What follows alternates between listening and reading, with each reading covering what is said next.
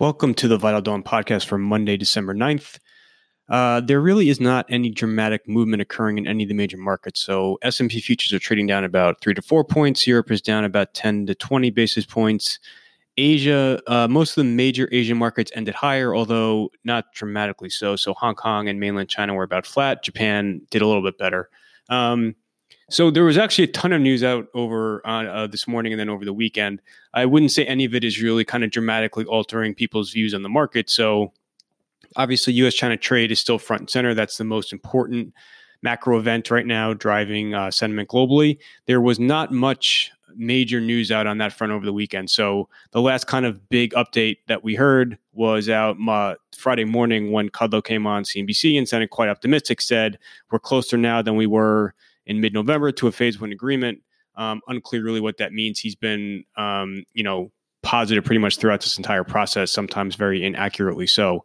Um, but we are approaching this uh, December 15th he- uh, deadline rather on on this next tranche of tariffs. So investors will be watching any any development very very closely. I'd imagine this will be a week full of kind of tape bombs on this subject. Uh, my personal view is again that we are going to see those December 15th tariffs get suspended, just like the October 15th ones were. I'd imagine that um, we'll still be kind of talking about phase one come January 1st. I do envision a deal um, eventually getting struck, although I think the market at these levels is already anticipating quite a healthy one. Um, and I think the bar for phase one to surprise on the upside is very, very high. So, and this is something that I've been talking about for a while, and I laid it out last week in the scenario analysis, and I kind of talk about it again today. Um, you know, the big, the big uh, you know wild card at this point is kind of just rollback. So you can look at all the various tranches of tariffs that have been imposed since Trump came since Trump came into office. Um, and as we you know rally above 3100, I think people are looking for quite um, an aggressive rollback on tariffs. So you'd have to see a real kind of quote unquote shock and awe um, rollback of existing tariffs, I think, to surprise the market at this point. And I personally think that's unlikely, although you know it's obviously possible. Um, so U.S. China trade is still most important. There was an article in the journal about how um, the White House and House Democrats could be close on a USMCA deal. Um, you know that's more positive than negative. Although you know this is kind of very much on the periphery as far as trade sentiment's concerned, given that you're really just kind of replacing an existing trade agreement, um, and you're really only making relatively cosmetic changes to it. So definitely positive if you could see a compromise on that front, but I don't think it, it's you know dramatically positive. Economic uh, sentiment obviously is very much in focus after the Friday jobs report.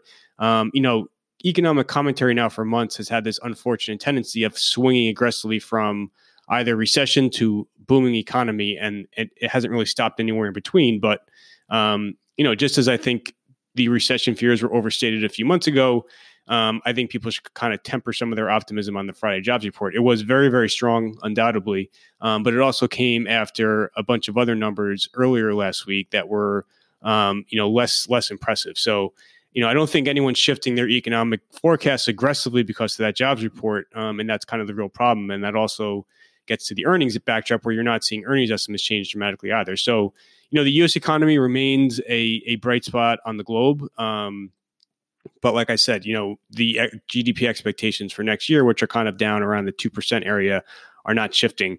You had a lot of data out over the weekend this morning, especially from China.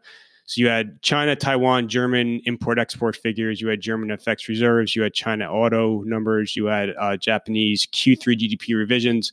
None of it really deviated too dramatically from expectations, um, especially on out of China.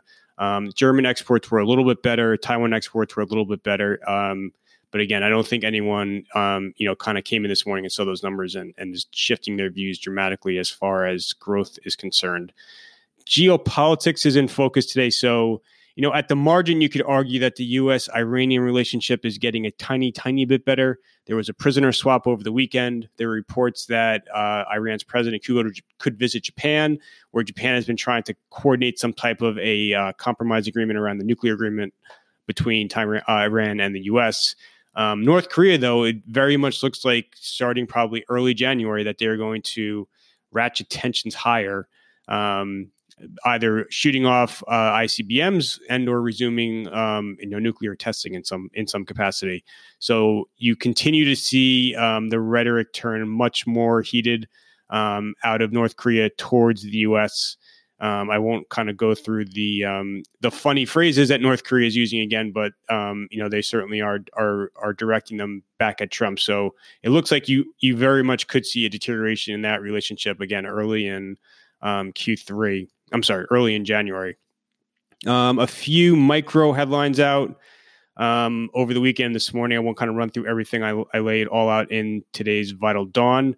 Um, I would say the big focus this week, aside from obviously trade, will be very much in focus, but there's nothing scheduled until the 15th on that front. You have central banks. So um, on Wednesday, we get the Fed. It, you know, very much, I think both the Fed and the ECB, and the ECB is on Thursday. I think both of them are kind of very much in the background. They've both taken relatively aggressive steps over the last several months. Um, and I think they're both very much on hold right now. So for the Fed, you know, this is going to be kind of an expanded format meeting where we get a lot of um, all the all the forecast updates, including a new dot plot. Um, and then, you know, you obviously still get a press conference. So, you know, you are going to see the dots shift. I think you're going to see the 2020 dot come down to reflect no change in rates. So you're going to have to see the dots come down anyway to reflect what the Fed has done since the last dot plot. Um, but I think you know the 20 dot is, is should be should signal a, a policy that's on hold. You know the bigger wild cards will be 21 and 22. Although I don't think markets are going to read too much into that, given how um, you know the Fed's dots have not been very accurate of late. So um, I don't anticipate the Fed really having much impact on the market other than perhaps a little bit of volatility Wednesday afternoon. Um, and then the ECB is the same. Uh, you know, the, the Draghi took pretty dramatic action before stepping down, um, and I don't envision them doing much uh, for the for the near term. Um, although this will be Lagarde's first press conference as president, so I think that will kind of make it a little bit more interesting than before. But again, on, on in terms of policy, there's really um, nothing that investors should be looking for. Um, so those are going to be the two major macro events for the week. You do have some more important earnings. Um, most of them are Thursday night. So you have Adobe, Avago, Costco, and Oracle all Thursday night.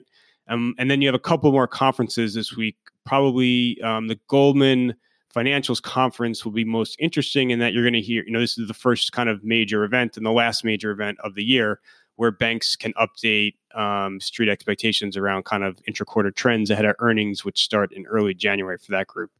Um, so that is essentially it uh, for today. Um, again, a lot of a lot of news. I didn't I didn't run over everything on this on this podcast. Um, I do lay everything out though in um, the Vital Dawn written piece. And then just kind of on the market again, my views are very much unchanged from before. I just think that phase one is driving a lot of this phase one anticipation um, and I just think the market is already embedding um, a very healthy outcome on that front. Uh, so that is it for today. Thank you, everyone, for listening.